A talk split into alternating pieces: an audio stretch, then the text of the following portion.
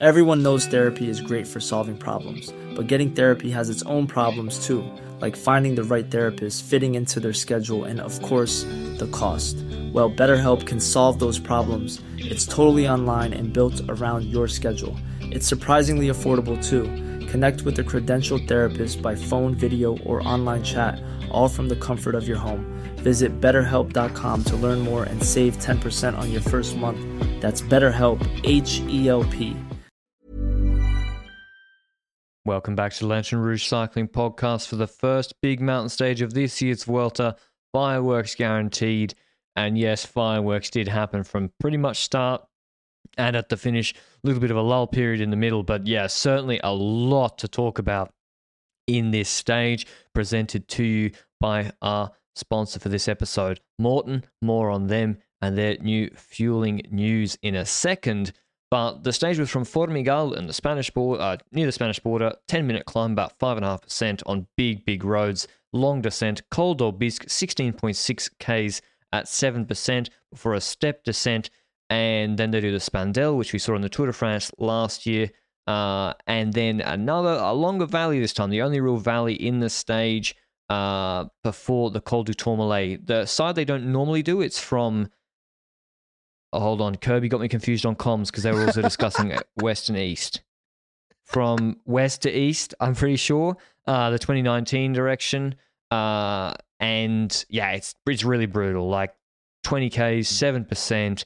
It's a 135 Ks. I think people were saying the most it, the climbing per kilometer, brutal stage. Uh, really, really difficult stage. And it was a stage where, yeah, Jumbo Visma had GC Kuss up there, Benji, but there were some things they would want to iron out, and maybe other teams would want to expose him given the GC standings before the stage. Yes, certainly. Like, we didn't know who over their leaders was going to be the strongest. They had three riders ready in that GC still. Like, Vingegaard was on 222 before the start, but that doesn't mean he's out of it. Let me go through it quickly. Sepp Kuss was leader, red jersey. 26 seconds down is Marc Soler for UAE, so the first UAE rider. Remco in the third position, 109 that is. Roglic fourth on 132. Lenny Martinez still there on 202 on fifth position. Almeida 216 on sixth.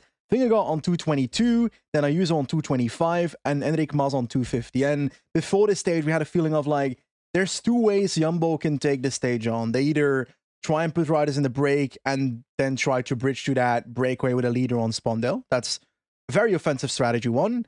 And you've got the other strategy, which is basically making the race as hard as possible to see if you see weakness in others, but also because you don't necessarily know what's going to happen in your team on the Tourmalet. So it's kind of like a, a passive strategy, but still with an offensive action towards the end. But let's just say that that got fastened a bit, that plan. But before we get into that, I'll throw it back to you.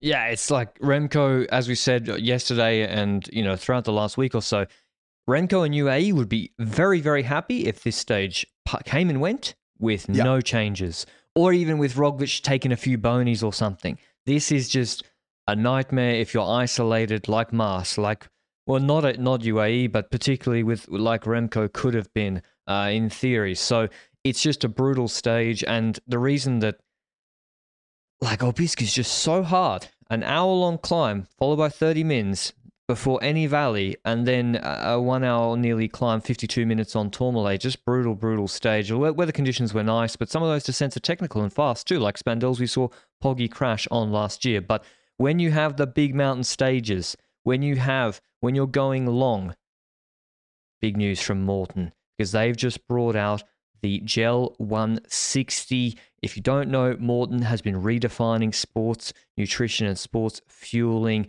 since their inception with their hydrogel technology. It's made for me in their drink mixes and gels, which is previously the Gel 100, which is what uh, they're famous for alongside the drink mixes and the bicarb. But the hydrogel allows uh, quicker gastric, I think it's called, yeah, gastric emptying, which in layman terms means the carbohydrate within the product or within the nutrition is shielded in your stomach from the harsh stomach acid and mm-hmm. then it goes into your intestine where it can be absorbed more easily and more of that carbohydrate is actually absorbed it's used by Jumbo Visma winners of the tour looking good in this Vuelta they would have been using it today for sure in this stage including the gel 160 And what is the Gel 160? It's still hydrogel technology, six natural ingredients, no added colors, preservatives, or flavors, but more carbohydrates in each sachet. 40 grams of carbs in a single gel 160. So that gives you more options. You can compare, you can combine it with the Gel 100, combine it with the drink mixes. Other typical gels only have 20, 23, 25 grams of carbs, and less of those carbs get absorbed because they're not wrapped in the hydrogel technology. So a real game changer if you want to try out the Gel 160 so you can so you're not taking your hands off the bars in your sportif or your long ride or your race every 10 minutes to get that fuel in. You can try out the Gel 160 with a steep discount using the Lanterne Rouge 13 code. That's capital L a N T E R N E R O U G E 1 3, because it's stage 13 this stage. Oh. At, yeah, exactly. That lasts for 72 hours on Maurten.com. We're working on getting it available in Spain, France, but if you're in the UK, US, and lots of uh, most parts of Europe, that discount code should work for you. But let us know otherwise and go and check it out. See if it works for you. It certainly worked for Jumbo Visma, I think, today. But anyway, yeah this stage, Benji. You didn't. You. I was more convinced you were never on the train that a break was going to form on. What's this little thing called? Norton Summit in on the border. Portale. Norton Summit on the border. Nort- Norton Summit on the border. Uh, the Puerto de Portale, but in reality, it's a Col du Portale. Uh, nothing really happened outside of the the small breakaways, because like there there's always such a long battle for breakaways, and like the span of these mountain stages that I did not believe that four kilometers on a climb where where I also wasn't believing in Jumbo putting a satellite rider in the breakaway in the first place today, that would also affect that because I'd expect them to control the breakaway formation phase then, so I never believed in that. So it was a combination of that, I feel like, because we had a group with Bardeta, got a bit of a gap, like five seconds on the Portale, and then fought it out for the KOM points, and Bardeta took those KOM points, and then we kind of didn't really see him for the rest of the race, I reckon. But um yeah, that Bardet got caught in that descent a few seconds in, and I couldn't conclude much from what happened on the Portale. I also couldn't fully conclude whether Yambo was trying to like control the breakaway formation phase or not. That would kind of wait until we get to to the Aubisque on my end, kind of, because we started the Aubisque with the Peloton group and we hadn't seen weakness from anybody yet at the actual exact bottom. But it's always fun because you never know what's going to happen on a stage like this. And we see moves tons of moves. And at a certain point, there's this group with Geraint Thomas up the road, with loads of riders up the road, but Cian. Cian Uijtenbroeks. Jumping yes. with Buchmann, yeah. Exactly, that's a valid point. And but no real super dangerous riders for GC. There's no Ayuso in there, no Almeida and so forth, no Vlasov, no. because we get a shot from behind in the group. As Jumbo Visma is just doing a con- controlling tempo in the peloton, just to control the breakaway formation phase. At the back, I first see Vlasov. I'm like, ooh, that's a bit early for Vlasov, but We've had him drop on a stage before halfway and then come back by the end, so wasn't overly worried yet, but it's not a good sign yet. Then suddenly Almeida was also in the same area, sitting ahead of Vlasov, and five minutes later, Almeida was literally dropping off the back of the group. And like, I like Almeida, I love Almeida, and it I'm burns my heart. it burns my heart to see Almeida have this strategy of dropping and so forth. It's what makes him fun to support because your heart rate is like yeah, yeah, yeah. Oh, it's like up and down. You and can never count him out. Doing it. He's the exactly. real life Undertaker meme, the Undertaker gif. He's the real life one. But if you do it on the Aubisque on the first five kilometers of it, I'm like, yeah. something's wrong. And we heard some rumors about sickness on Portuguese media, and it sounds like it's a viable explanation and so forth. He had a negative test of COVID. Uh, not a positive one, but still felt like he was sick. He didn't sleep well. So that would explain it. But yeah, that was not a good sign, right? Yeah, I heard from a little little birdie that he was was not feeling too well. Um, people that were actually at the race now. Um, yeah, and yeah, this was confirmed because yeah, he's Almeida, but this is too Almeida, even for Almeida, to be dropping on the Aubisque because like you have the draft is still seven percent, and also for Robert Gesink, he rode out of his mind today for Jumbo Visma, like best performance of his career for wow. like five years. No, no, no, uh, for yeah. the last five years of his career. I mean, obviously, he was when he in his prime is better. Um, but he, no way he's riding more than five watts per kilo, five point two, and uh, the thing is, hmm when you see how Almeida finishes and how close he finishes, Well, he must be able to stay closer. It makes Yeah. it's he's still not like it makes no sense, Benji. He finishes ahead of Christian Rodriguez, who was in Group One, until 12 k's to go on the Tourmalet. I reckon there's some difference though with his usual Almeida because usually when he does that on a climb, if you do it at the start of the climb, then you're on the climb and you can pass riders that are dropping and so forth. But when you do it on the first climb of the day, and maybe he had his worst moment on the first climb of the day when it comes to having that sickness hit him and so forth. Maybe had it at the start of the stage and therefore it hit him more at that moment. But then when he was like on a minute, when he was on a minute and a half behind that group, maybe then you look at it and you're like, okay, maybe he's kind of pulling through a bit. But the problem is you've got way more draft in the group ahead. People are sitting in the wheels there. You've got domestiques relaying one by one as they're done, riding until they're done, basically for Jumbo Visma, mainly Robert Gesink, to be honest. So massive credits, like you said, for that man. But I reckon that that adds to it. He's not necessarily the best descender in the world either. So it's not like he's going to Sepp Kuss his way back to the group because Sepp Kuss is a pretty good descender, or Yeah. Vincenzo Nibali his way back to the group, whatever. So that's one part of that. But hey, Almeida's off the back, and it's not looking good there. So that changes things for UAE. You've got How does it Soler and Ayuso left. think? I don't think their strategy changes, but it's just one guy less for them. Yeah. As yeah. in, I would expect them to ride defensively and try and benefit from anything they see on the last climb as their strategy for the day. Not any long term attacks or anything, but it does change a thing where they've got one guy less, so they they're they're they don't have as many guys. But what happened next is what I didn't see coming either Yeah. at this point in the race. On the Aubisque, I reckon we're not even halfway the Aubisque or just No, halfway no. the Aubisque. And props to the TV director for being the absolutely worst person at their job ever in cycling. Oh, he like- showed it. Wow, wow, he showed it. He showed the, the He did. group. The- none of the commentators on any language realized it for five minutes. Of Right, course, the, the- the director took a long time to zoom in. I, I felt like it looked like five minutes before the director realized that in the back of a shot it was happening. Because like I, mu- a I group, must admit, initially I was Yeah? like, damn, quick step guys are all having a really shit day at the same time. that was my James Knox had a really well. bad day at the same Four time. of them This- dropping at the same time in the same group, and then suddenly a white birdie started pedaling next to them, and I was like, "Oh, that's the white jersey. That's Remco Evenepoel." And I was like, "It's Remco over."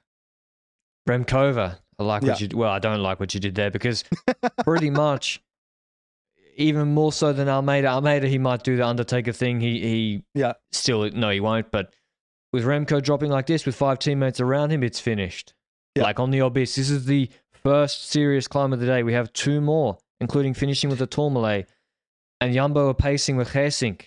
And it's still a big group. It's not like it Yeah. was it wasn't an infernal pace it was still a big group of I don't know. What do you reckon? When Remco was dropping 30? Yeah, I 25 reckon. at least. I reckon Jumbo wasn't even at Gesink yet because I believe Van Baarle was pacing at that time Yeah, yeah. and then dropped off.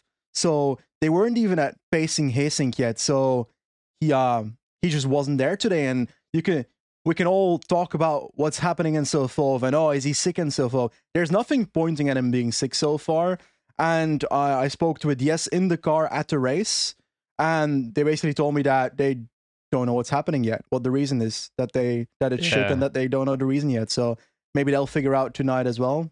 So uh, he might have been just empty, which probably has his reason, but it it, Uh, it wasn't like a 40 degree day either. It's a hot day, but It's not that hot. Let's be real. It's Yeah. not, it, this is not like Vuelta scorching, and and this is the first climb of the day, by the way. So it's not like halfway Tourmalet where the kilojoules have got to him, and and he's you know something in the preparation, and he has a big crack. This is like, yeah, first climb of the day off a not that serious. It's a hard pace, not that serious a pace. You know, it's like Gaudu at the tour. But the difference is that Gaudu recovered in the second half. well, of the Lenny was doing the Gaudu. yes, He was. He really, he really was. He did the Gaudu. He was also struggling on Biscuit. I was like, he'll be fine. He'll be okay. He just didn't, they didn't warm up. Um, it's bad for the race, obviously, because you have Yeah. UAE's second probably UAE's one A one B leader gone. Yeah. Almeida. Uh Remco, the the favorite, not on Yumbo to win the race, completely gone. And so far gone because like if someone has weakness on loses a minute and a half on Tourmalet. They can still do things in the following stages, but if you lose six, seven minutes plus, it's, it's finished. Looking at the GC at that point, I'm thinking, okay, Almeida's gone, Remco's gone. The only hope I have at that point in the race to to beat Jumbo Visma for GC, to have competition for Jumbo Visma in GC, is Ayuso because I don't believe in Mas winning a Grand Tour. No offense, he's a good rider, he's a strong rider, but he doesn't have the dog in him. Is how I see he it. He does have the dog in him. Does. He doesn't have the dog in him. He has diamonds, but no dog. He's got a he's got a Great Pyrenees Mastiff in him. I love Mas, man. Um, but you're right, and same with Soler. Like I love I love the Spanish guys, of course, but it's not looking. I, I never, never believed in GC Soler. that was the biggest myth I've ever seen. Go fuck yourself. Um, no, as well. I, I also was like, we're getting to a serious stage here. It's going to be a problem. Um, but yeah, it, it wasn't looking good. It wasn't looking good for the race. And now, whatever Jumbo's plan might have been with getting a satellite rider ahead, Tratnik dropped very early, by the way. Um, it's clear they are now going to drive it at yep. a steady pace to keep Almeida behind because Almeida was properly chasing. They had Novak maybe uh, coming yes. back to to come to come back to him. So you have a group. Aubisque, it's got all the GC contenders, let's say, except two of the big ones, Remco and Almeida, who are on a minute and a half, minute, minute and a half. The gaps, by the way, very, very difficult to know the gaps, frankly. Um, like, but yeah, you're talking about Yumbo facing on Aubisque, but suddenly someone decided, no, no, no, no, no, we're not letting this happen. Oh, yes. We're gonna take the race under control. My name is Mikel Landa, and I want to show Remco Evenepoel who the, the leader of Quickstep will be next year. like you said, I am the captain now. And I decide my team needs to pace to the top of Aubisque, but not to really kill everybody on the climb yet. Even though the tempo was higher, we saw people dropping at that point that weren't dropping yet when Van Baarle and Gesink were at the front. And then the descent starts of Aubisque, and you immediately see Caruso and Landa get a gap. And there's one B following. There's one Jumbo Visma B following. It's Sepp Kuss, so it's a red one, a red B. Does it work? I don't know. But that was the first one. So a group of three, but there was one other Jumbo rider bridging it. Sorry, but we're in the descent of the second climb. Well, the first, the first major climb. climb. First major climb, yeah. The second descent of the day. And we've got Caruso, Landa, Sepp Kuss, and Vingegaard getting a gap on the group behind. Roglic was at the front of the group behind for a tiny bit, but I, I quickly saw him like not being at the front anymore. So yeah, I don't think he was truly chasing it down, even no. though it's a good meme. nah, run with but, that um, meme. What what what a great what a great Bahrain, like attack. Bahrain have an addiction. They have an addiction to this. They do yeah. it in every Grand Tour. I'll get go back, look at Tirreno Adriatico, Queen Stage, Carpegna, the first repetition. Bilbao is dropping, and Landa orders yeah. Caruso to send it. Caruso then nearly crashes on the descent while they were trying to create um, a gap, and then they're like, "Oh, this is crazy." Vingegaard also followed them. He was, I think, was that the race where he said, "I don't know what the blue jersey is." Yes. Um, so this was also, last year Tirreno, I think. Alpe d'Huez in the Giro two years ago, I think, where they had their coup together with Bardet. That one no? worked. That one worked. And in the Tour this year, no and they went nowhere with yeah. no the Giro with Milan, the Giro with Milan on a random descent. Yes. They went nowhere with. They have an addiction to doing this, but Jumbo are with them, with the race leader, with their third guy in GC, who's behind, no, who's ahead of Ayuso and Almeida virtually now. This actually creates a serious problem for UAE, who, by the way, don't have Novak. Vine's not in the race, and it's Soler and Ayuso there, and Finn Fisher Black. He stops the race being over there. If, if yep. Finn Fisher Black wasn't there, it would have been a much bigger problem for UAE. He goes on, they get onto Spandelles. Caruso sending it. I was thinking, should Vingegaard pull? Because if Vingegaard pulls until Finn Fisher Black drops, UAE are fucked. And maybe Rubio could pace for Mas or Buchmann for Cian, but in the end, Vingegaard did not pull at that point on Spandelles, but Finn basically does. Finn Fisher Black ends his race there yeah, closing that gap to Caruso, who is sending it for Landa. So UAE already under huge pressure. Fisher Black and Gesink, the underrated heroes of this stage, and arguably for this felt already for a while now, because Fisher Black has been great throughout multiple yeah, stages. Gesink as well during those stages where you don't realize it because you're just pacing the peloton in like the the medium mountain stages, but that work has to be done, and he's really strong. And Van Baarle's been a bit better this Vuelta than I reckon at the Tour as well. How I felt, how I viewed it. Yeah, I don't No, know. I feel like Tour, no. he was crazy. Ah, Yeah. I don't remember. it's been a long time. But anyway, Don't, don't don't overreact to someone letting on Andorra Kamika get six minutes up the road. no offense to the man. Spandelles time is happening.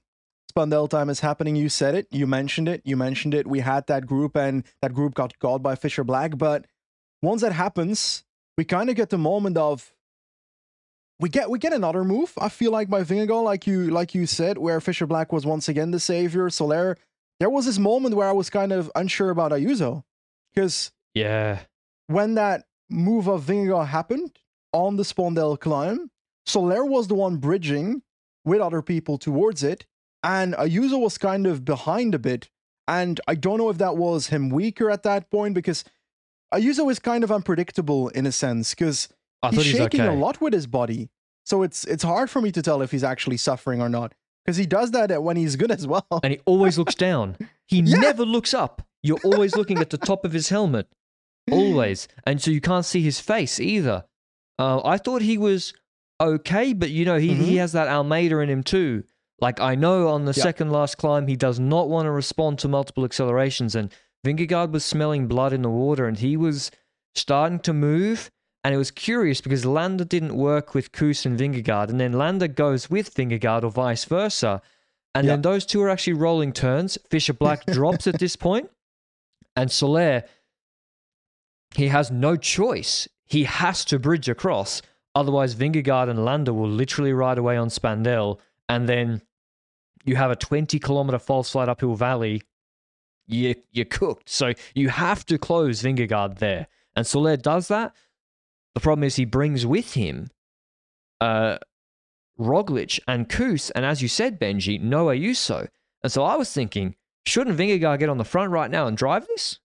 And then Ayuso has a real problem. In the end, I think Uijtenbroeks and Mas started jumping, so it came back Yeah. together. Uh, Kelderman was also there, so Kelderman goes back to the front. It calms down a little bit, but UAE have had a few jabs thrown their way. They've responded okay, but Fisher Black's now gone. Soler's done some work, and then Kelderman waits for even Gesink to come back. they respond okay, but they're not responding in a way where I'm like, oh, I'm fully confident in, that, in them either. No. So at that point, I was, I did not have hope for any competition towards Jumbo Visma from that point onwards. I don't know why, but that so Soler, I like I said, I never really believed in this, uh, GC Soler, so that move didn't really tell me that he was going to beat there on the final climb, and just the Yuzo not being that. Uh, that flashy response, yeah, it doesn't mean anything, but it's kind of like, yeah, it doesn't show me confidence either. Anyway, Kelderman's at the front. You said it. He's pacing, and that's good because that just decreases the gap to Almeida, who's now on two minutes and a bit, if I recall, two eighteen or something. And then we had uh, Remco at this point on like four or five minutes, so that was done for as well. And Storer attacks, GC Storer on an hour and five minutes attacks near the top of Col de Spandelles. Six bonus seconds, but most importantly, it takes KOM points, which I reckon is probably a and he had to attack. So actually, smart work from him or his Yeah. car. Because I was thinking, why would he attack 1.5 k's to go? Jumbo pacing with Gesink will just let him take the points. They don't care. They were bonus seconds there. So if he waits, he has to sprint against Roglic, Ayuso, Vingegaard.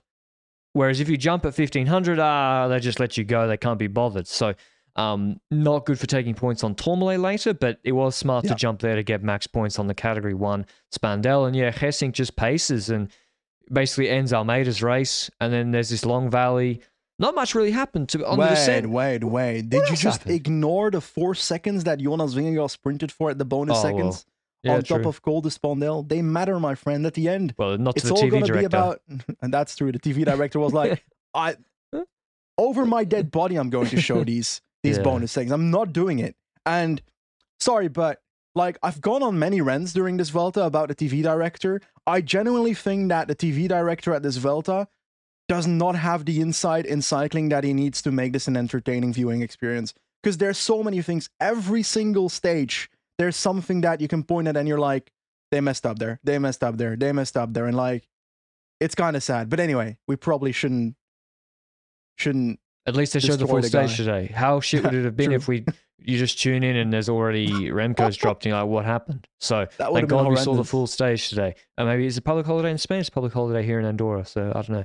Um, anyway, pacing paces. Nothing really happens. Everyone refuels. They Ayuso, Kuss, Roglic. They'll go to the car, get some ice, get some water. And we're just going to wait for the Tourmalet. Jumbo have got two dedicated domestiques, but how long can Gesink pace? Um, you know, he's not going to go deep into the Tourmalet. He'll do the early, shallower slopes. And as a reminder, the Tourmalet, it's super hard. Like, it's very, very even. The last two Ks are, are very hard 9.5%, nearly 10% average, and that's over 2,000 meters. So you, if you crack early, you can crack big time. And Kelderman then takes over from Gesink. No one had really dropped, had they, Benji? Maybe like Juanpe and Hugh Carthy were, were sort of yo yoing a bit, but yeah. what did you think when you saw Roglic deep in the group behind Cian and then Soler moved onto his wheel?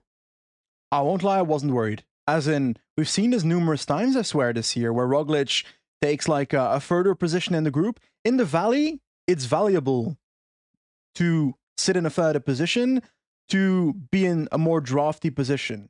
Now, that's a difference of like sitting third or 12th in a group. On the climb, that matters less because the obvious theory is that if the speed goes down, then the drag resistance won't how do I say this in English, won't influence as much, and therefore there is less draft mattering. Yes, that's a that's a sentence that that is correct. anyway, for that, I don't I don't really mind that, and also I don't mind him sitting at the back at that point in the race because it's still a long while until I expected that move necessarily to Yeah. happen. Even though I was expecting a move because you said it, Gesink when he was done, Kelderman takes over, and then Vingegaard is in that wheel, and the logical theory is let's catch this for a second. GC Kuss is in the group, and while us GC Kuss entertainers, we we would love to see GC Kuss win this Grand Tour, but in reality is you've still got Soler there, you've still got a Ayuso there, you've still got Mas there, so it would be a bit arrogant, greedy, whatever, how how whatever you can call it, to say at this point that you're just gonna do a a bit of a train to the line and have and want to select GC Kuss as your winner of this Vuelta.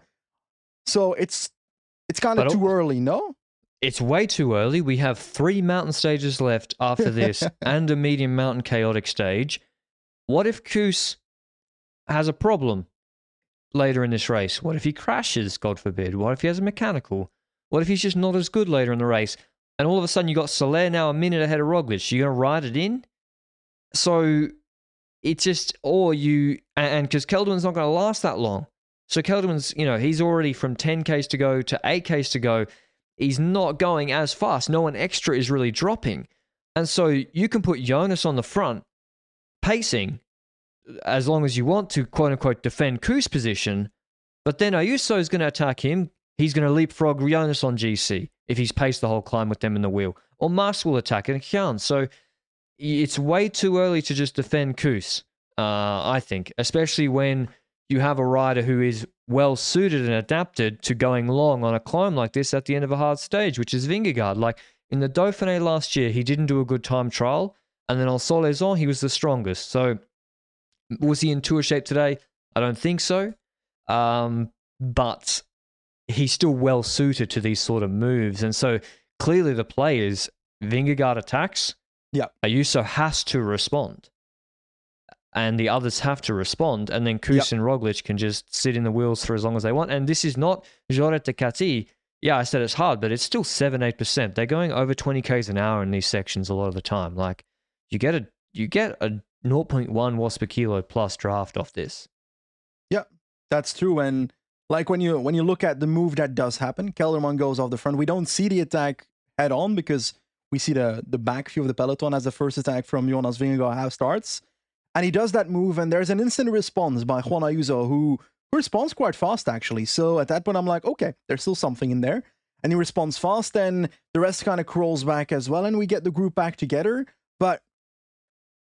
Then I'm curious, what's gonna happen next? Vingegaard's attack number one failed.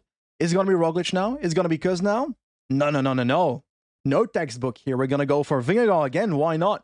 Because he feels like he can do it again. And that moment, he does get separation, even though Enrique Mas, your man, is on a bit of a gap. He's What trying he- to close it down.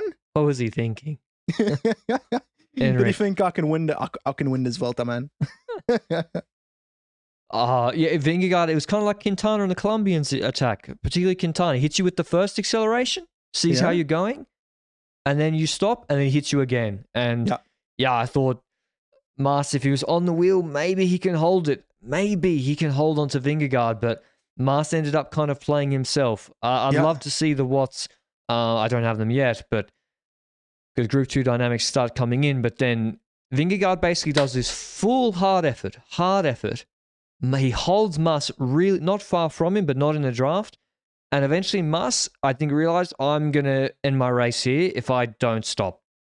Ayuso, by the way, is now chasing full with Kuss and Roglic in his wheel. So, and then Cian, I was- wasn't relaying at that point. and so Yeah. Mas stops, comes back to Ayuso, and then Vingegaard gets quote unquote, I think, a free 15 seconds at that Yeah, moment. It didn't even take until 15 seconds to have like a realization of this is over for me. Like, because like when this group is that, when Mas falls back to the Ayuso group, this is the ideal situation for for group two syndrome to occur.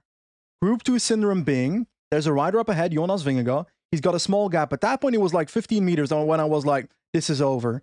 Because when Mas is back in that group, Mas and Ayuso and Cian Uijtdebroeks just had to survive an attack. So do they have the energy to instantly close it down? Maybe, but they also have Sepp Kuss in the red jersey and Primoz Roglic on the other side in their group. So whatever effort they do to close down Vingegaard, they know that they're about to get countered by the next Jumbo Visma rider. So this is the ideal situation for that group to syndrome to occur.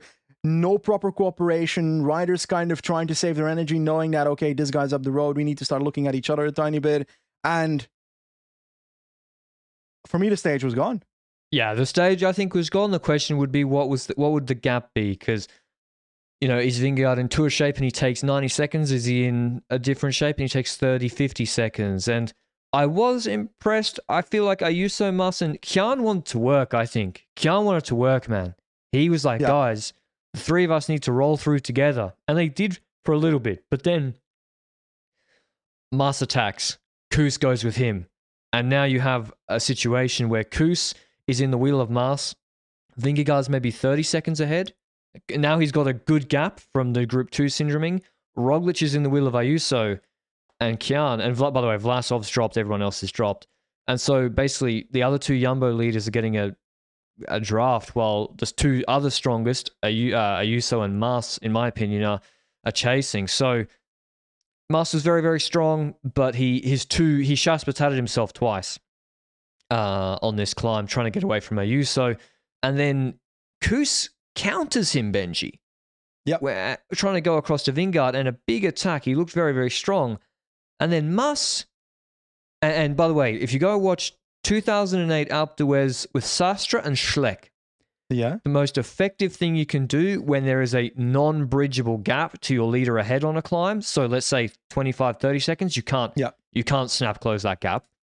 If you start attacking the chasers every time they stop it actually makes their chase significantly worse. And the Schlecks Yeah. did that and Kuss now does that.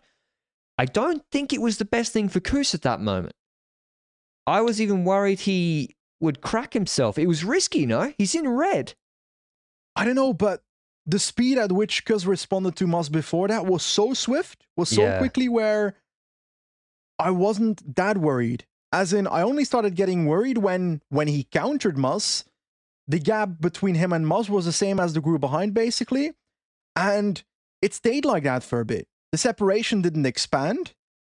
And Mas kind of got closer and closer. And for me, when that happened, I was on the page of okay, Vingegaard, it's got 40 seconds now when this happened, roughly.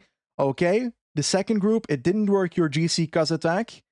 Now you got to sit up, sit up and let the group expand a bit. Let the gap expand towards the front a bit because if you, even if you just sit in that group with Roglic and Kuss until the finish line, the gap with Vingegaard will probably keep expanding onto the finish line, unless Ayuso suddenly does like something that he hasn't shown before, and you will likely have Vingegaard and your other two GC leaders in front of all the rest of the competition in GC at the end of the stage in that scenario. And But- Soler, importantly, Ayuso is pacing you away from his Soler. bringing yeah. Roglic ahead of Soler. Exactly. And as an extra factor, well, spoilers, they don't just sit up in that group, but I reckon it was once again in a response to someone. Was it against uh, again was an attack by Mas that was no no no no no. Ayuso Ayuso atta- kept attacking Mas as well. Yeah. Those two kept attacking each other. Maybe even Cian went up ahead. So you know they were kind of attacking each other, and then yeah. The gap to Vingegaard, I wasn't convinced it was the 55 seconds that the TV was telling us. They let the car through okay. that said, so you think it's a minute, but I wasn't convinced um, because Vingegaard eye test never fails because I he didn't look like he was. He looked like he was stalling a little bit. Yeah, not cracking, but he didn't look like he was. And he's got form for this with Roglic on Javalambre, where they came back to them. I used to on the last kilometer. So, anyway, Kuss. Oh, sorry, go on. I would say that I also looked at the second group and also saw people suffering. So yeah, yeah. it wasn't like Vingegaard was cracking much more than than a than a Cian Uijtdebroeks or a uh, or a Mas or a, an Ayuso was suffering. Maybe a little bit more suffering at the front than in that group behind. But you said it. There's a man coming. A move is coming. Huge thermonuclear moniker. I don't think he's ever got that moniker before. Mate, it was he a, thermonucleared almost into the spectator. That stupid spectator nearly knocked him off his bike. Kuss just absolutely launches it before the Flamme Rouge, like going twice the speed of everybody else. He has to check his momentum because he nearly crashes into a blue shirted spectator. Still goes on with his attack. Ayuso can't respond. He goes clear. And also, then you see, and he's properly clear this time. There's no response from Mas and Ayuso. And you're thinking, mm-hmm. how much is he chasing Vingegaard? He doesn't want to give red to Vingegaard, which fair enough. Um, and then Roglic starts to go on the front of the group, and then he surges with them in his wheel. So he can't get away from them initially. He goes back in their wheel, and then yeah, Vingegaard crosses the line on the on his daughter's birthday, an eight kilometer solo on the Tourmalet, winning the stage, moving himself ahead of every other rider not on Jumbo Visma on GC into third on GC on his daughter. Did I say it was on his daughter's birthday? Yes. I already said that. Uh, so he's emotional. Was it finish. on his daughter's birthday? On his daughter's birthday. Okay. Um, oh, that's just an anecdote. I felt like I had to keep putting in there. Um, not. I mean, I'm sure he would have been pretty motivated to win the Queen stage anyway. Um, and Kuss comes through second, 30 seconds behind. So Kuss closes that gap to Vingegaard, and then Roglic has done his patent, patented burst away from that group. We didn't see it. He finishes three seconds behind Kuss, five seconds ahead of Ayuso and brooks The Jumbo guys take the 10 6 4 bonies too. And uh, Ayuso finishes on 38 seconds with Uijtdebroeks, Mas on 40. I gotta say, like super impressive level from from Ayuso, Uijtdebroeks, and Mas yep. to get worked over by three guys like this, to be isolated for the whole of Tourmalet just about, and to only lose 10 to Kuss and 5 to Roglic is really impressive. Um, super level from them, but you know, and then Ma, Landa on 115, Vlasov 212, Cras 232, and Soler really struggled today, 308, Carthy 442. Almeida passed um, Christian Rodriguez and other guys who were in Group 1. He finishes on 647. He kept, kept riding. Yep. But who did not finish on 647? I, i I think Remco lost 27 minutes at the end of the day, which is a lot. So GC's completely over. Whether he's going to stay in the race, I don't know. It depends on how he feels tomorrow morning or this evening, I guess. But I would I would enjoy if he's still in an okay or if, if he's able to ride cover in the next couple of days and can go for a stage for that would be fun for the race. Because I won't lie, take a look in GC now, and if I take a look at what this stage looks like, the GC after stage 13, today's stage, you've got Kuss in the lead, and Kuss he actually had a really strong resurgence towards Vingegaard, but didn't close the gap down. But he's 137 ahead of his teammate Roglic, 144 ahead of Vingegaard. So Vingegaard got closer to Roglic in GC.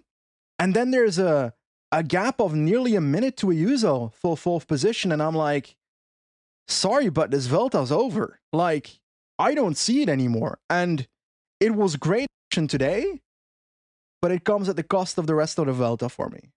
For sure. It would have been much better that Remco finishes. If Remco finishes with, with Ayuso Mas, okay, Vingegaard still takes yeah. 30. Kuss takes 10. Vuelta's not over because he's still ahead of Vingegaard, I think, if I can do maths or close. Then also maybe UAE and him come to their senses and align with each other. Um, but that's just not the case. And with Soler dropping completely out of GC and Almeida completely out of GC, the only way Ayuso can win the Vuelta is if he gets Almeida and Soler to launch a stage and he goes on some huge raid and he's better Yeah. than all three Yumbos. Because right now, if there's any move in any hectic stage, like stage 20 or Cruz de Linares, any hectic stage, right? Ayuso, Mas, Uijtdebroeks jump. Any one of the three Yumbos can jump with them, sit on, and they don't have to do anything, and they're already heading GC. Yeah, that's true. And that's uh that's the thing we're looking at when it comes to GC and like I don't know really how I look upon the rest of the world now because I'm like I don't care who wins a Grand Tour when a Grand Tour starts, but I want it to be good entertainment until the end. I want it to be stressful GC action until the end.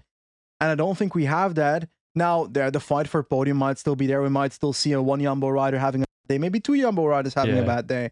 But the likelihood of a non Yumbo rider winning this Grand Tour is less in my eyes than Yumbo getting a full sweep of the podium at this moment. And that's probably not true rationally because the chance that someone has a punch, someone has a crash, and the Yeah, fact that yeah. Ayuso might be in a tactical situation and can benefit from that and therefore might get onto the podium instead of a Yumbo rider, that's a realistic chance, but I think it's game over and Yumbo wins the Vuelta.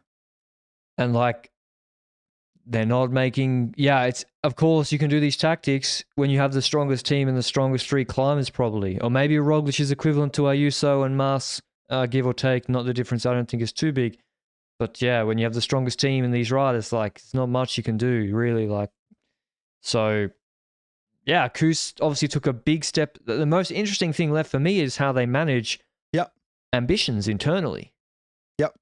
because Who's Kuss the is biggest? Who's got the biggest ego? That's we're gonna find out. me Because yeah, Kuss is on 137 to Roglic and 144 to Vingegaard. They are not stronger than him, really. Like Vingegaard, maybe a little bit on this stage, but not significantly. Kuss is much better than normal, and I think you have to go for Kuss now. Why? Why would you let today? It made sense. Vingegaard needed to move ahead of other riders. They needed to get rid of Soler. They needed to put Roglic uh, more further ahead of Ayuso too. Why would you let Roglic go on the attack now? I think I would look at it in a different way. I don't necessarily see it as in they must 100% go for Kuss yet. As in, I still feel like the having tree up there is valuable tactically if someone makes a move and you don't need to respond with the same guy every single time. But on the other end, I think a lot of stages that might have been GC stages might now be breakaway stages. Because of Like today, tomorrow. tomorrow's a breakaway stage for me without a raid on the Port de Larrau or whatever that climb. I, I see a breakaway stage now instead because there's no reason for Jumbo Visma to go for bonus seconds anymore at the finish line. There's no reason for them to control the stage.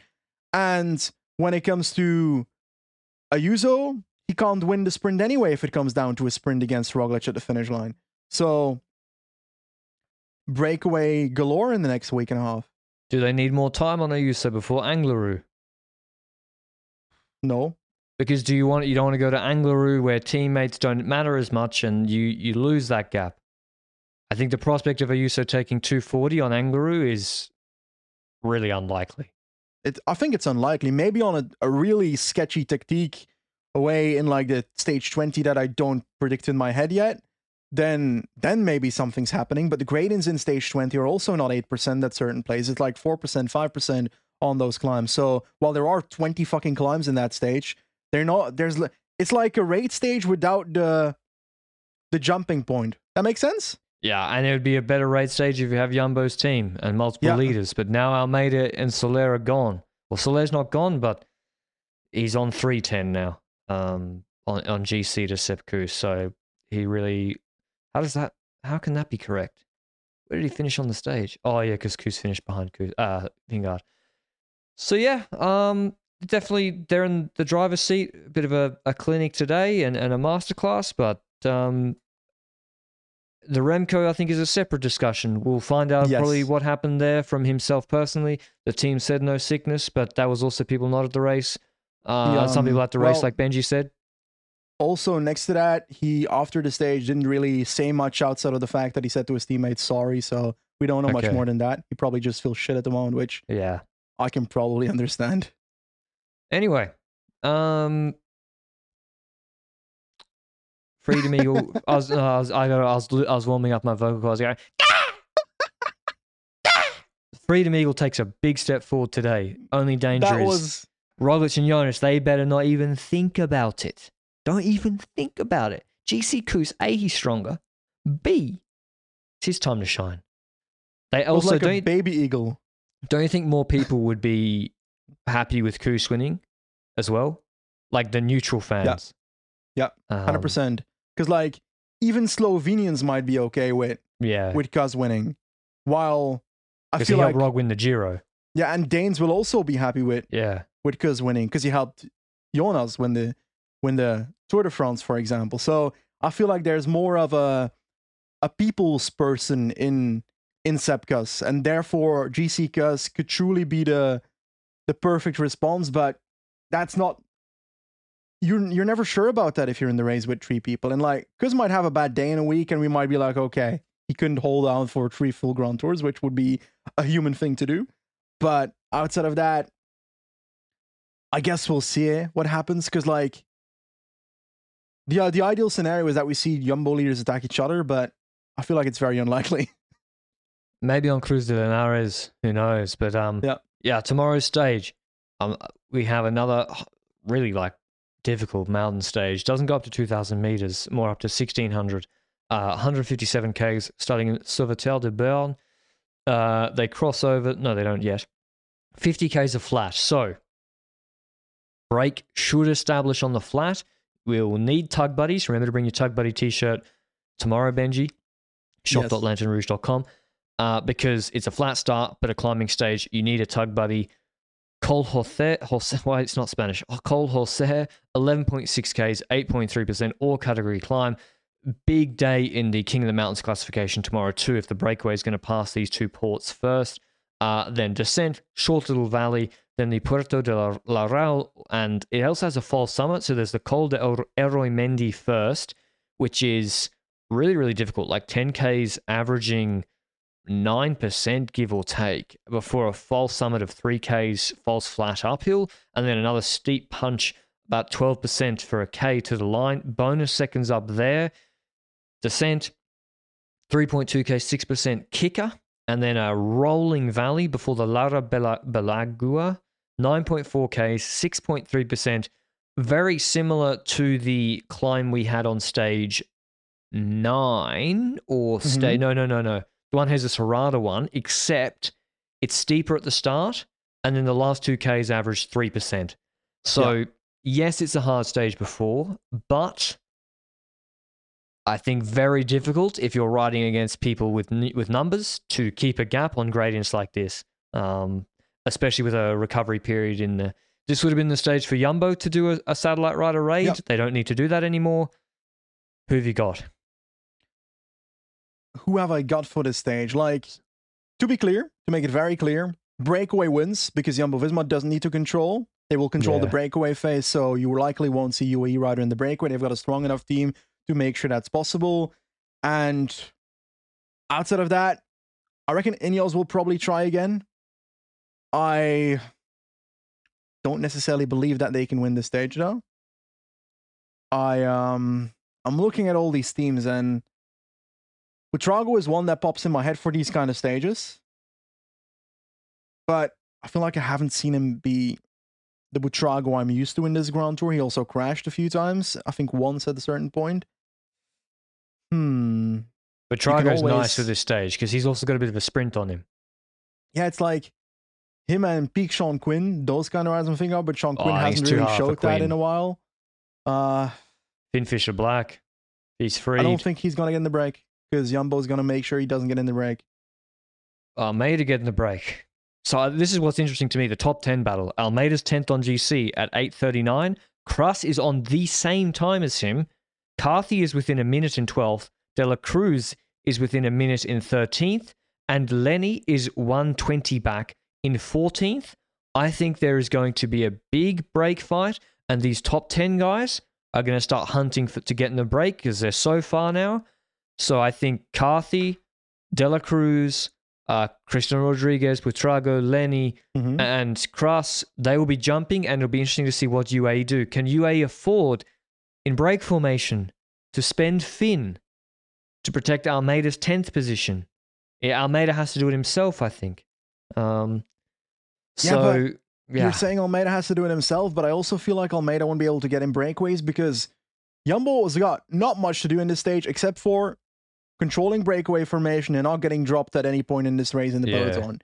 And controlling break formation for me includes making sure that there's no pawn ahead for Ayuso to jump on that that second last climb. Even if it's an unrealistic scenario that he can drop Yeah, Jumbo yeah. Visma riders there, you might as well just make sure it can't happen in the first place. So that's why I'm like, nah, I don't believe it necessarily. And you're right, those riders from like 11th position until until 25th position, one of those riders is going to be fighting for the stage win. And I'm actually going to stick with Buitrago. Why not? He's on 11:32. I feel like that's a good space to go in the breakaway and and gain time. But like you said, he's going to need a a Gova car maybe to help him get in the breakaway, some kind of tug buddy to Braddock. to make sure he can get in there. I'm going to go Colombian on Colombian violence. Einer Rubio wins the stage. Lazkano and Arcas are going to help him. They got four rouleaux to get this kid in the break. He's not a kid. He's a, he's a man. It's a it's a dry Talladega Nights uh, reference for you. Um, yeah, I think Rubio should get in the break. He was quite strong today, uh, but then you know crumbled. It's hard to say, Benji. Like when you look at Rubio Yeah. on Tourmalet, like why would he keep going full gas? You know, like where did he? Yeah. because you you know Soler went full to the line, but Rubio he, on the stage lost 11 minutes.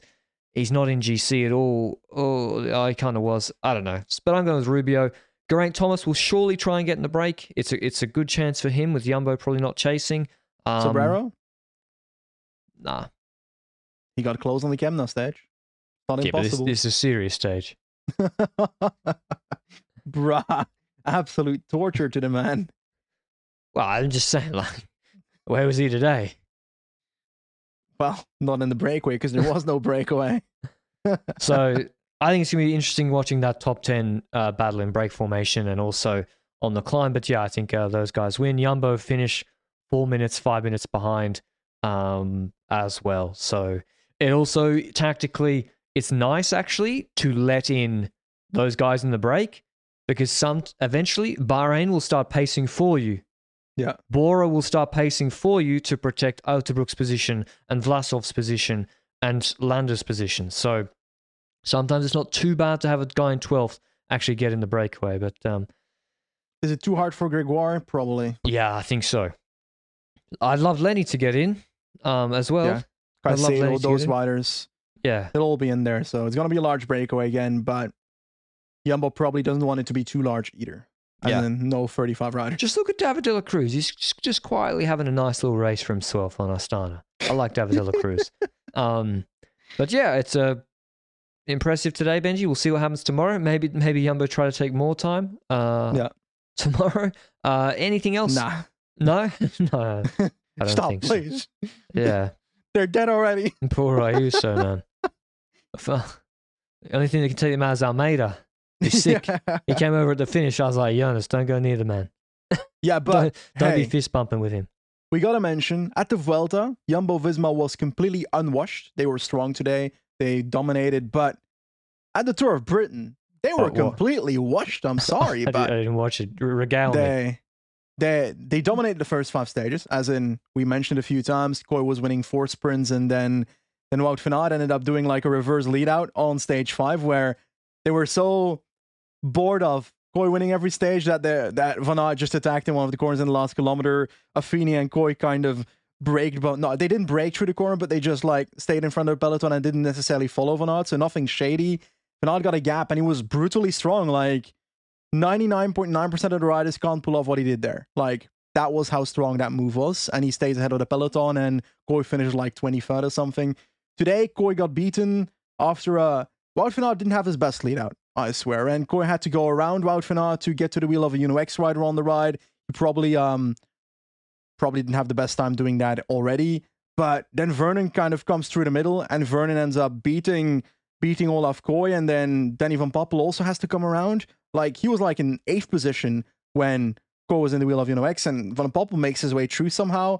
Anyway, draft probably mattered for those two riders, but Vernon ends up winning, so probably happy Israel because they're signing him. But I'm afraid Jumbo Visma is officially washed. Yeah, certainly in the, the United Kingdom, that is. Um, we'll see in the later stages if Pidcock and, and Ineos can make an impression on Van Aert. That would be good for the race. Um, but yeah, it's uh, that's. Is there any? Why didn't Van Aert do the the Canadian Classics? I guess Laporte is there. Are we doing that tonight, Benji? We'll decide on air. Are we doing a Quebec recap? I'm down if you're down. How long's left? 120 Ks. I got to crank out the highlight video. What time will it finish? 10. All right, I'll get to work and we'll we'll do it. It'll be short though. It'll be short. Five minutes. Okay, we'll do five minute podcast. I'm so tired, man. I'm so tired. this season because we didn't have the two. I don't want to complain too much. I like, I get, you know, our job's to watch bike racing, but You're gonna regret saying you'll do it in about five minutes. everyone will hold us to it now as well. And because this is live, everyone will be like, "You said you do it," um, which is fine. It's great. It's great that people want to hear us talk about cycling. But yeah, the the world's not being after the Vuelta. I'm glad now that it's done, but you usually have two weeks off. But it's crazy that we're like ten days away from the season finishing. Uh, Guangxi or Asia, I guess. Uh, but yeah, thanks to all your Mate, support. Yes, yeah, Are we doing Guangxi at the end of the season? for sure. Yes, Fuck my life. for sure. yeah, I'm going on holiday. Fuck. We finished when the last World Tour race finished on the UCI calendar. Um, we got those Maurten Gel 160s in us, Can't 40 grams it. of carbohydrate. Thanks to Maurten for sponsoring this episode in the high mountains in France, actually, curiously, during La Vuelta. And we'll see you with the recap of Quebec tonight and stage 14 tomorrow. Until then, ciao. Mom deserves the best, and there's no better place to shop for Mother's Day than Whole Foods Market. They're your destination for unbeatable savings, from premium gifts to show-stopping flowers and irresistible desserts. Start by saving 33% with Prime on all body care and candles. Then get a 15-stem bunch of tulips for just $9.99 each with Prime. Round out Mom's menu with festive rosé, irresistible berry chantilly cake, and more special treats. Come celebrate Mother's Day at Whole Foods Market.